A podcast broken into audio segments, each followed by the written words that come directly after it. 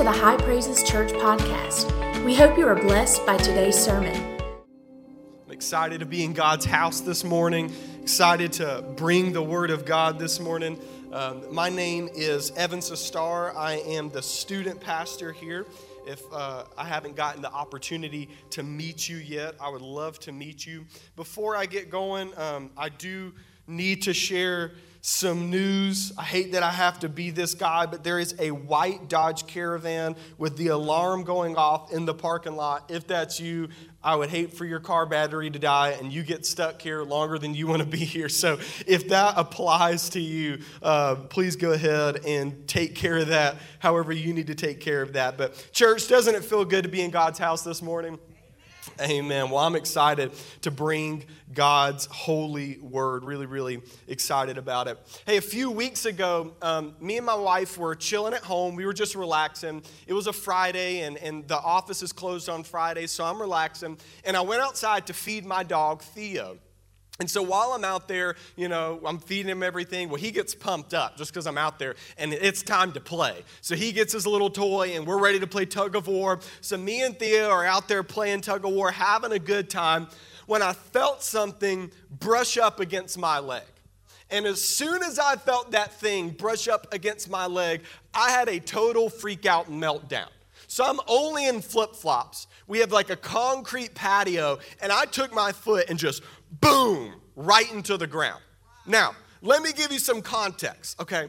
Earlier that morning, I had to take out a wasp nest.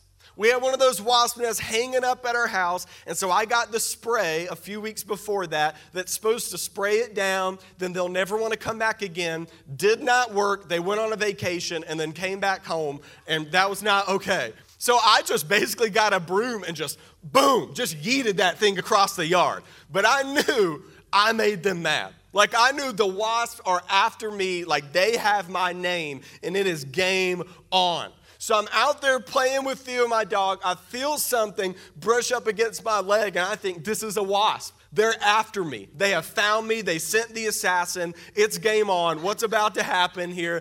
And I completely freak out. Turns out, just a piece of grass.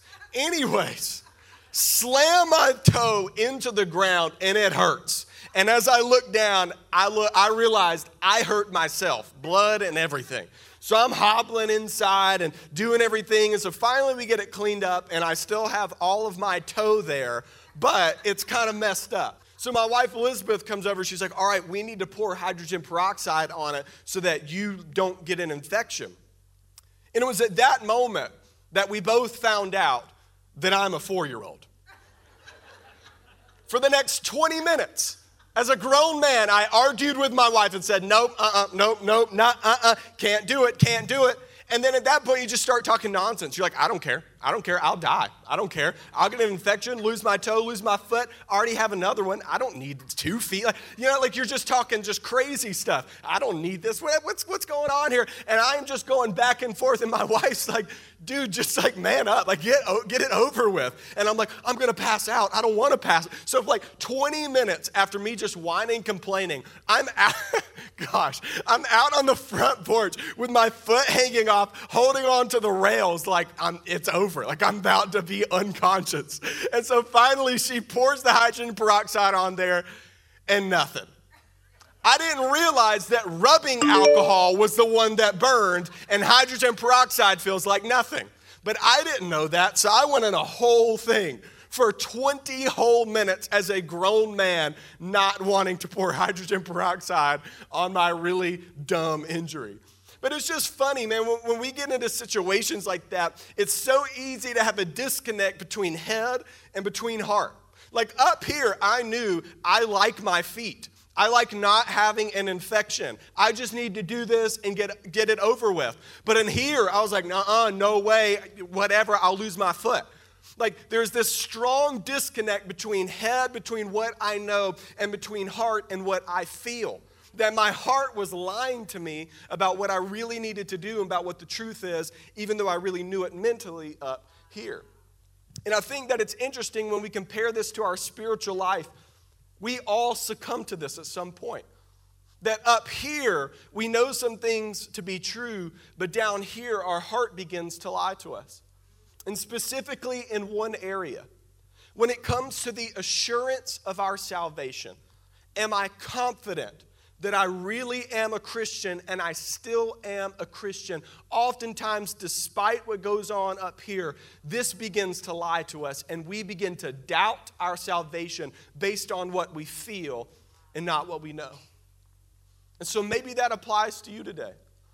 Maybe you've walked into this room doubting whether or not you're really saved and whether God really loves you. And maybe it's simply based on your feelings. You didn't feel worship this morning. You didn't feel the goosebumps. You didn't feel like raising your hand. You didn't feel like you learned a lot from the Bible this week.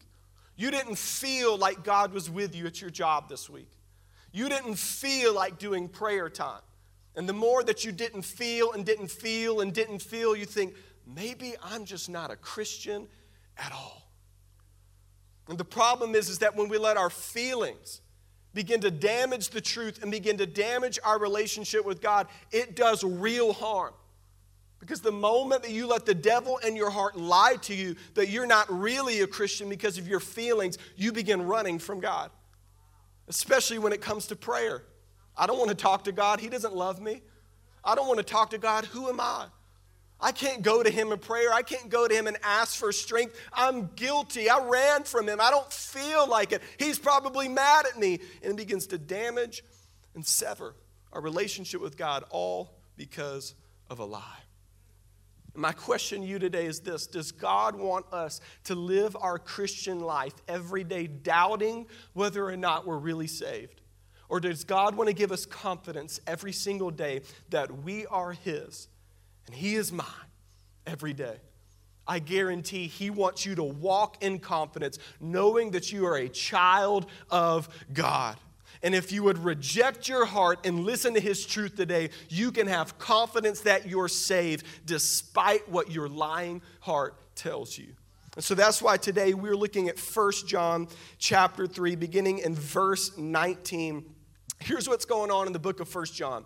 This is written by the Apostle John, who wrote Revelation, who wrote the Gospel of John. And he's writing this letter to a series of churches in Asia Minor.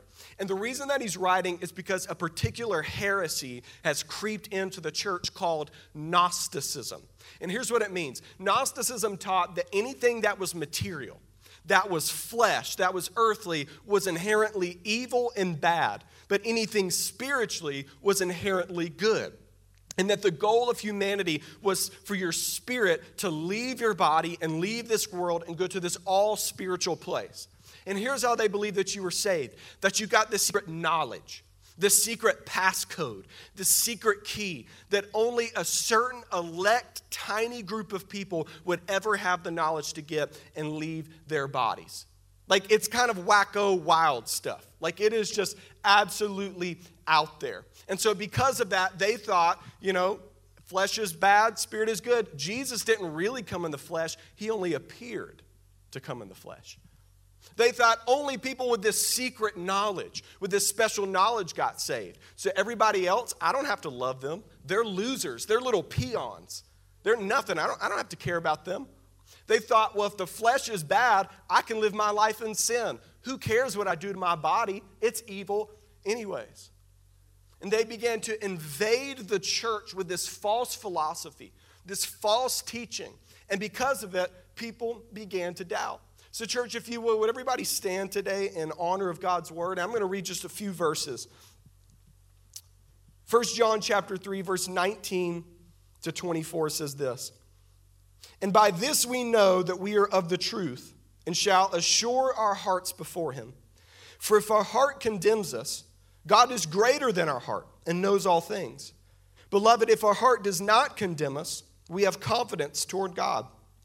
And whatever we ask, we receive from him, because we keep his commandments and do those things that are pleasing in his sight. And this is his commandment, that we should believe on the name of his Son, Jesus Christ, and love one another, as he has gave us commandment. Now he who keeps his commandments abides in him, and he in him. And by this we know that he abides in us, by the Spirit whom he has given us. Thank you so much for reverencing God's word. You can be seated. So John's writing to this church because all of this crazy heresy has creeped into the church. And because of it, people are beginning to doubt. They're beginning to question, do I really have God's truth? Am I really saved? Am I really a Christian? Do I really have the real thing? That's why John writes and he says, if your heart condemns you. That John is pointing out this reality in the church that there are times, Christians, when your heart will condemn you. There are times when you will feel guilty, when you will feel not saved, when you feel like you've abandoned God. There are going to be times where you're questioning and you're wondering. But then he follows up with saying this, but God is greater than your heart and he knows all things. That what he's basically saying is interpretation. There are going to be moments that your heart condemns you, but God knows better. Christians, there are going to be moments where you doubt your salvation, but God knows better. There are going to be parts where the standard for your salvation comes from here. And yet the truth of your salvation comes from here and ultimately up there. And so the people in Asia Minor began to doubt, began to wonder. Their hearts began to condemn them, and they were sent into despair. And John is writing saying, look, this is a thing. This is a common thing. This happens in the lives of Christians. I'm not surprised that your heart is lying to you. I'm not surprised that the devil is after you. But I'm writing to assure you. I'm writing to give you confidence. I'm writing so that you will know that you are truly saved and that you are truly a child of God. A few years ago, I read this really, really interesting book called The Righteous Mind. The author's name was Jonathan Haidt. And so he's kind of a psychologist, sociologist type. And the whole premise of the book was he was asking the question, why do people take the certain political and moral beliefs that they do? Now, I'm not saying this to get political. This was the point of the book. Why do they do it? Why do certain people vote certain parties or for certain policies or take certain moral stands? And so he does all of this research and goes through this whole thing. And he proposes this thesis, that ultimately humans have a set disposition. And that when confronted with a problem, without even knowing it, they think with their heart first and then their brain follows after. That they just are automatically going to go to this thing and then their mind's just going to try and reason it afterwards, right? I'm just going to be set to agree with this policy or do this thing and then I'll just figure out how to justify it later. And that's his whole premise, is that we're led by this and this just follows later. Now, I kind of want to make a concession here. I believe Jonathan Haidt is an atheist. I believe he's a secular Jew. And so I think there are some parts of his premise that we as Christians simply can't accept. That if I'm tugged along by my heart and I can't really reason, well, then, I can't be held accountable for my sin or my decisions. But I think his research is trying to diagnose a problem that we can all see in our culture today, which is that generally our culture thinks here first and this follows later. We live in a culture that says if I feel a certain way, it must be natural. And if it's natural, it must be good and true. Therefore, I will follow suit. That if I feel like I'm attracted to this certain sex, if I feel like I'm a certain gender, if I feel like I just don't love my spouse anymore, if I feel like I don't want to do this, it must be natural, it must be good, it must be right, it must be true.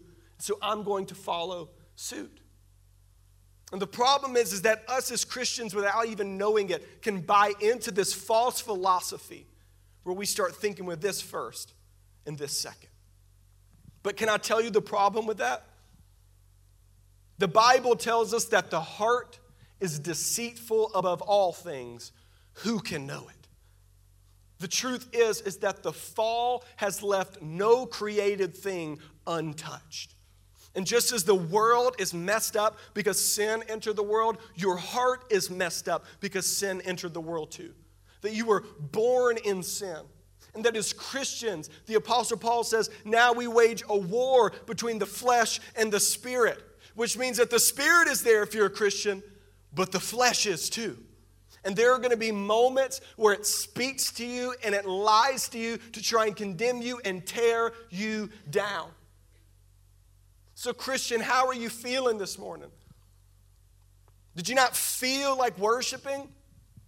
Did you not feel like raising your hand? Did you not feel like getting up and coming to church this morning? Did you not feel like reading your Bible this week? Do you feel not holy? Do you feel not set apart? Can I tell you something? That despite what you feel, it simply may not be true, because your heart is a liar and it's going to lie to you all the time. And though you may be in distress and though you may be freaking out, maybe it's just Satan trying to tear you down rather than you experiencing the truth.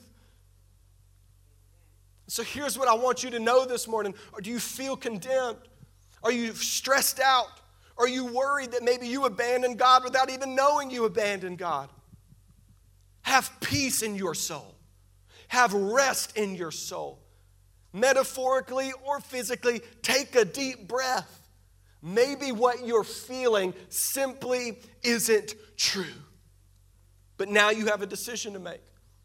Who am I going to listen to from this moment forward? Am I going to continue to listen to hear? Or am I going to choose to listen to hear? Because the reality is that the heart is deceitful. And not only that, it's limited in scope. It only knows you and through a darkened lens. But you know the truth about God? God is pure. God is light. God is truth, and he'll never lie to you. And not only that, he doesn't just know himself. He knows everything. He knows every single fact. He knows everything about you. And so we can choose not to listen to a heart which is darkened by sin, but we can choose to listen to God, who always tells the truth and knows everything. It's simply a choice on your end. Who are you going to give your ear to? I encourage you. I beg you. Whether you're doubting your faith right now, or Christian, whether sometime in the future you begin to doubt your faith, when those thoughts come in, when those feelings come in, pump the brakes, slow down, and say, is this my heart or is this God's word? Make the decision to not listen and hear. Make the decision to listen here. But you might say, okay, I got it. I get it. I'm ready. My heart's condemning me, but I want to hear what God says about me. I want to know what it really means to be a Christian. I want to give you that. But first, John wants to set up just how important it is to have assurance for your salvation. That before John gives you the kind of step-by-step tips of how you know you're a Christian, he wants to let you know just how important it is to be sure that you're a child of God, because something is at stake here. Not just your peace, not just your confidence, but kingdom work. But answered prayers, but confidence before God. John wants to show you just how much it matters. And ultimately, he wants you to know that God is working double time for you to have confidence that you are his child, that he has not left you or abandoned you, but he's lovingly calling you home and letting you know who you are in him. This is what he says beginning in verse 21. Beloved, if our heart does not condemn us, we have confidence before God, and whatever we ask, we receive from him, because we keep his commandments and do those things that are pleasing in his sight. If we have confidence before God, then we go to him in prayer. And if we go to him in prayer and pray according to his will, we know whatever we have prayed, it is done. See, the poor folks in Asia Minor begin to doubt their salvation. Should I become a Gnostic? Should I try and get the secret passkey? In the midst of that doubt, they stopped praying to God. They stopped going in confidence. They wondered, is he really my father? Is he really my savior? Am I really his own? And they cut off their prayers. And yet John is saying this is a dangerous game. He says when you're confident before God, you go to God in prayer. And when you go to God in prayer, things get done. But on the flip side, when you begin to doubt your salvation, you begin to run from God. And as you run from God, you don't pray to God. And when you don't pray to God, things stop happening. Prayers stop getting answered because they're simply not going up. That something is at stake if we continue to allow this and allow our hearts to plague us on the inside. That God wants his children praying so that kingdom work gets done. A few years ago, when I was in high school, my friend, his dad owned a restaurant, and it was a pretty nice restaurant, and so he wanted us to come eat at it and like hang out with him and experience it and everything. And so the restaurant had just opened up, so me, my other friend, and then the friend whose dad owned the restaurant, we all went to eat there. And it was summer, it was warm outside, so we're sitting outside and we're hanging out. Maybe we'd got, our water, already, but it was time to actually order our meal. So the waitress comes up, and she's taking her order. I tell her what I want. My friend tells her what he wants. And then finally, the owner's son tells her what he wants. And just as she was about to turn around and walk away, my friend does the coolest thing I've ever seen a 17-year-old do, with the most swagger and the most confidence. He says, hey, wait. He leans back in his chair, looks at this woman, and says, these two are having half off. Like my boss, ultra confidence, the most swagger you've ever seen. These two are having half off. And that poor woman's like, yes, sir, absolutely. I will make it happen. And like ran back into the kitchen.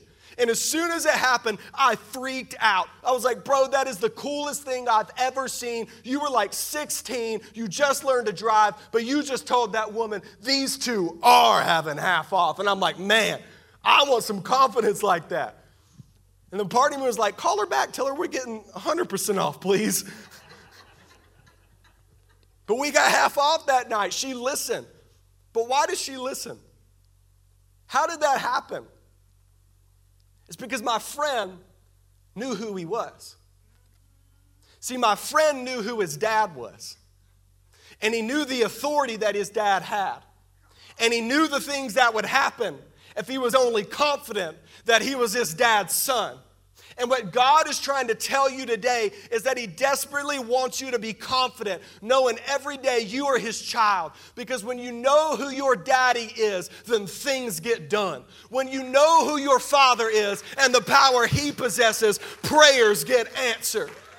And God doesn't want us going to him timid and worrying and doubting. He wants us to walk right in the house and say, Dad, I need some things to get done. He says, yes, sir, son. Yes, ma'am, daughter. I'll be right on it. You know who your father is. God desperately wants you to be confident today. And when we go to God in confidence and we pray according to his will, things get done. Now, let me have a teaching moment. John says, whatever we pray, it will be done. He does not mean a Lamborghini.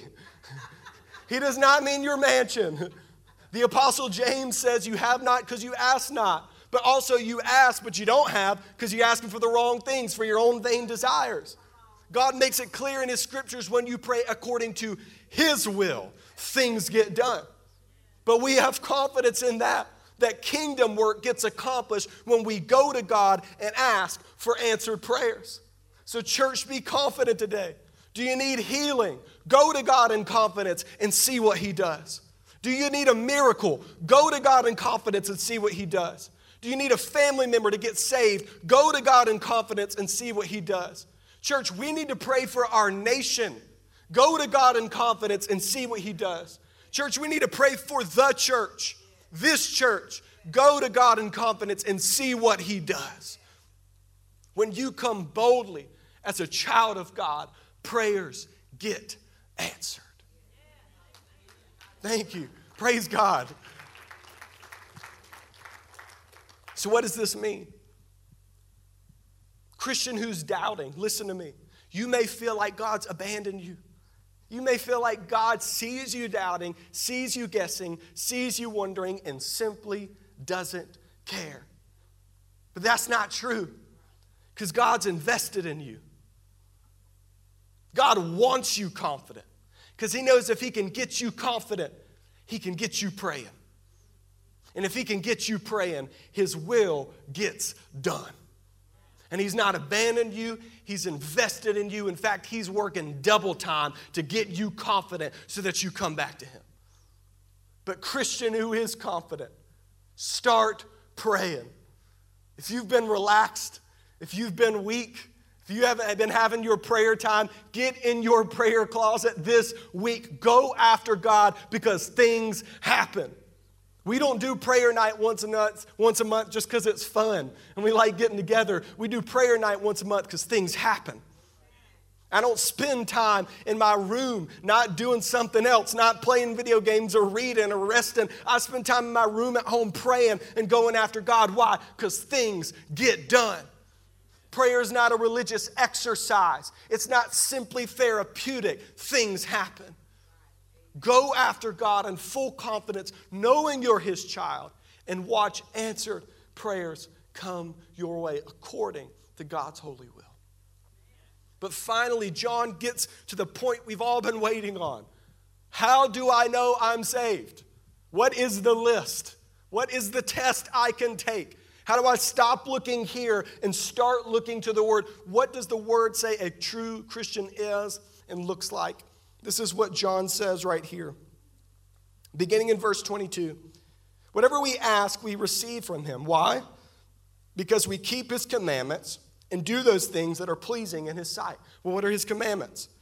And this is His commandment, that we should believe on the name of His Son, Jesus Christ, and love one another as He gave us commandment. But then he ends with this. Now he who keeps His commandments abides in Him, and He in Him. And by this we know that He abides in us, by the Spirit whom He has given us. So John has given his church, the churches in Asia Minor, three kind of things right here, three components to what it means to be a Christian. Now, this is not an exhaustive list. This is not the only thing that tells you if you're a Christian or not. Remember, he's writing to fight heresy, but it's a good list for us to gauge whether or not I'm really saved. It's something outside of myself and in the Word of God to see, am I really a Christian? He says, one, do you believe on the Lord Jesus Christ? Remember, he's saying, do you believe rightly? Because the heretics say, of course we believe in Jesus. But they say that he didn't come in the flesh. He just appeared to come in the flesh. And John's asking, do you believe in Jesus and who he really is? And who we've professed him to be? And who he said that he is? Do you believe in Jesus and believe in him rightly? And that he died and rose again for you? But then he talks to his church. He says, do you love one another? Do you love your neighbor as God commanded? Remember, the heretic said, I don't have to love my neighbor. I'm better than my neighbor. I've got secret, special, saving knowledge they don't. I can treat them like junk. And John's saying, that's not how this thing works. Jesus told us to love our neighbor like he has loved us. Christians love their neighbor. And then finally he says, how do you know? How do you know right and wrong? By the Spirit whom he has given us. In fact, he goes on to talk about the spirit of the Antichrist that's already at work in this world, that lies about who God is an Antichrist spirit. But the Holy Spirit helps us to gauge what's right and what's wrong. So let's just do something real simple. Y'all want to take the test? One, are you doubting your salvation? What do you believe about Jesus? Do you believe in him, and do you believe in him rightly? Do you believe in him as the Bible professes him? As the church has always said, as Jesus and the apostles taught. Do you believe that Jesus Christ is God, has been God for all of eternity, but that 2,000 years ago, he became a man, 100% God and 100% man? Do you believe that he lived a sinless life on this earth, that he died for your sins, that he rose again, that he ascended to the right hand of the Father, and he did it all for you? I'm not asking you to do a psychoanalysis. I'm not asking you to give me a percentage of the amount that you trust God. I'm not asking you to go that deep. It's a simple yes or no question. Do you believe in Jesus and that he did all that for you, or do you not? It's a simple question. Because if you do, you just might be saved. It's as simple as that. But then he goes on. He says, real Christians love their neighbor. Do you love your neighbor in thought, word, and deed? In a general sense, do you wish the best for your neighbor? That good things would happen to them? That they would prosper and be blessed, and ultimately that they would know Christ? What about word? Do you spend most of your time tearing people down, gossiping about people, talking behind their back, or building them up? Or at the least, restraining your tongue? Maybe you're not saying good, but you're not saying bad. Finally, what about deed? How do you treat others? Do you work hard to serve your spouse? Do you work hard to serve your kids? Do you work hard to honor your customers and your coworkers? And here's the part of this list that is the most tricky. Because when we start to look at our own works, it's easy to think my works save me. No. Here's the reality. You're saved on account of Christ alone. The only reason you can love your neighbor is because God saved you in the first place. If the root is good, then the fruit is good. This is not earning God's salvation. It's a product of it. And listen to you, I'm not here to ask you to measure an amount. I don't want to send your heart into distress, because the reality is that the seasoned saints serving God 40 and 50 years are going to have more fruit than you. They're going to have more of an opportunity to forgive their enemies, more of an opportunity to serve their neighbor, more of an opportunity to learn and grow from Christ. You're probably going to have a lot of fruit. If you're a new Christian, it's okay.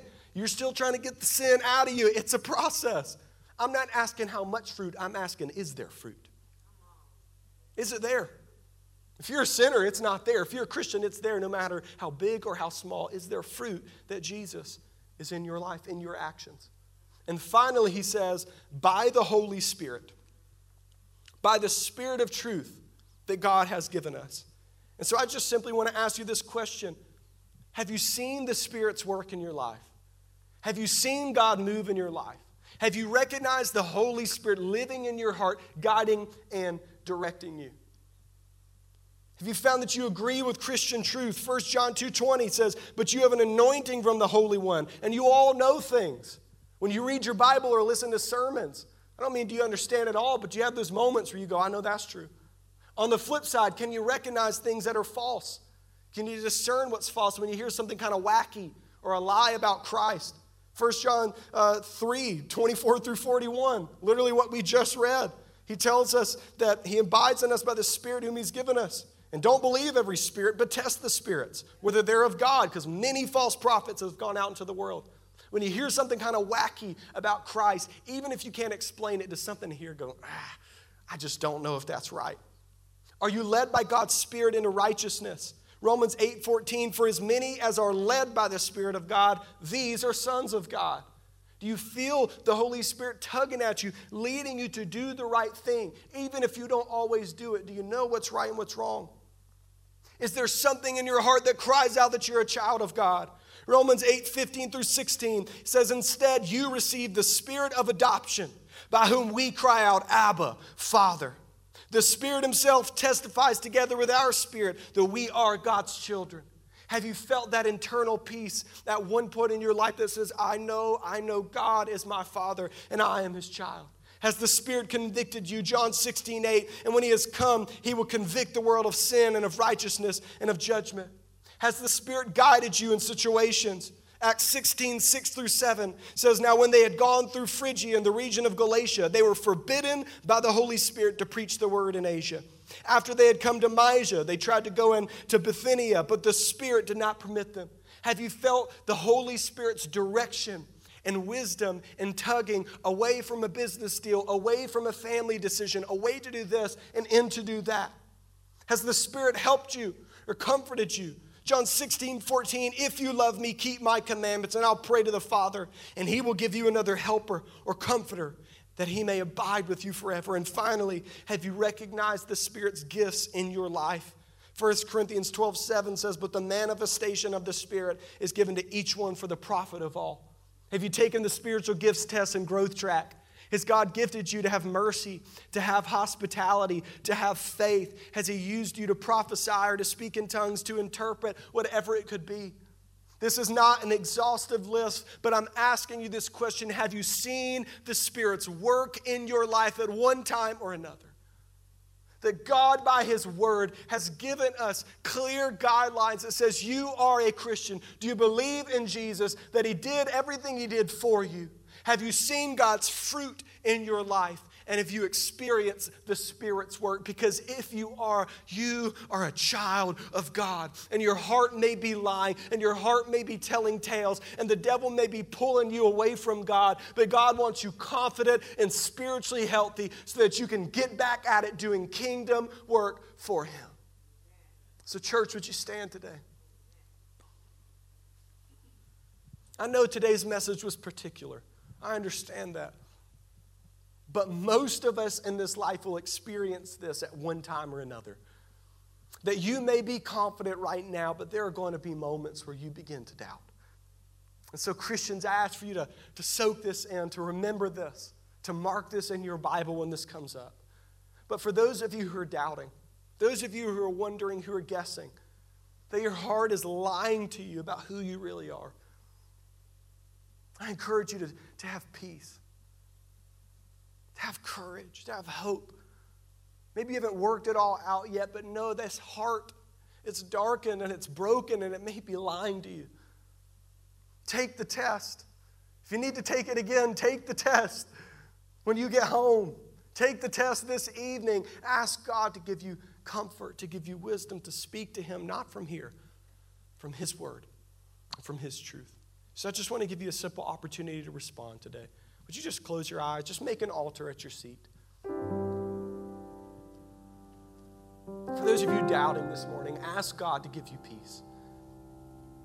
Ask God to give you comfort. Ask God to give you hope. Ask God to help you weigh the truth of his word versus the lies in your heart. Ask God to give you strength to not live by your feelings, but live by his word.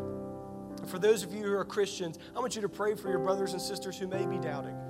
And not only that, ask God to put this word in your heart, that it be a tool in your toolkit when you need it. And so as I begin to pray into the microphone, would you just pray along with me? God, I thank you for your holy word. God, I thank you that you want us to be confident in who we are as Christians, as those who are saved. I pray for those doubting this morning. Give them peace. Give them comfort. Give them hope, knowing that their heart is a liar, that the devil wants nothing more than to make them doubt their salvation. Help them to weigh their heart against your truth and know that they're saved. And Lord, I pray for those Christians in the room today who are confident. Lord, would you place this word in their heart? Place this truth in their heart. God, give them the wisdom that when this moment maybe comes, that they would pump the brakes, that they would slow down and say, what is this speaking to me? Is this God or is this my sinful heart? Strengthen everybody in this room today. And I know that you're faithful to do it. In the name of the Father, Son, and Holy Spirit, I pray. Thanks for listening. Be sure to join us Sunday mornings. Our service times are 9 o'clock and 10:45. For more information, please visit us at HighPraises.org.